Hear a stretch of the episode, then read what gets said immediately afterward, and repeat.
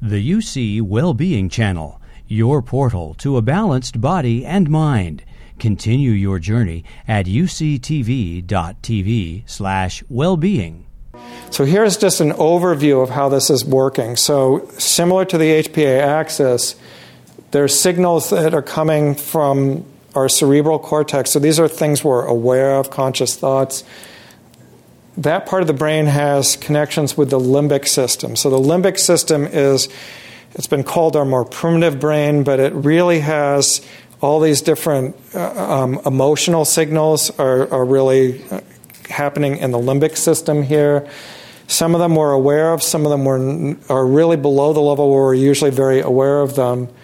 And they have, the limbic system has connections with the hypothalamus, which is then regulating not only the pituitary, but also um, other parts of the brain, the, the brain stem, the reticular formation, and then that is setting signals that are going down through the spinal cord into both the parasympathetic and the sympathetic nervous system.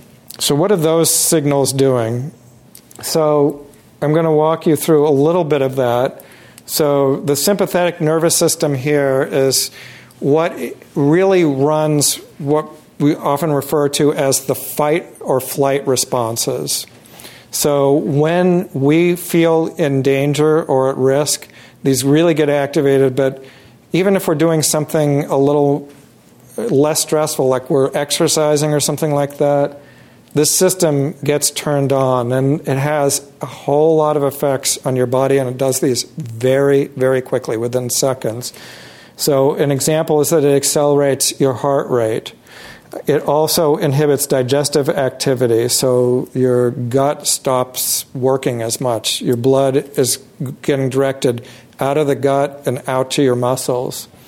Um, so, it has all these different kinds of effects here in contrast, the kind of partner system to the sympathetic nervous system is the parasympathetic nervous system.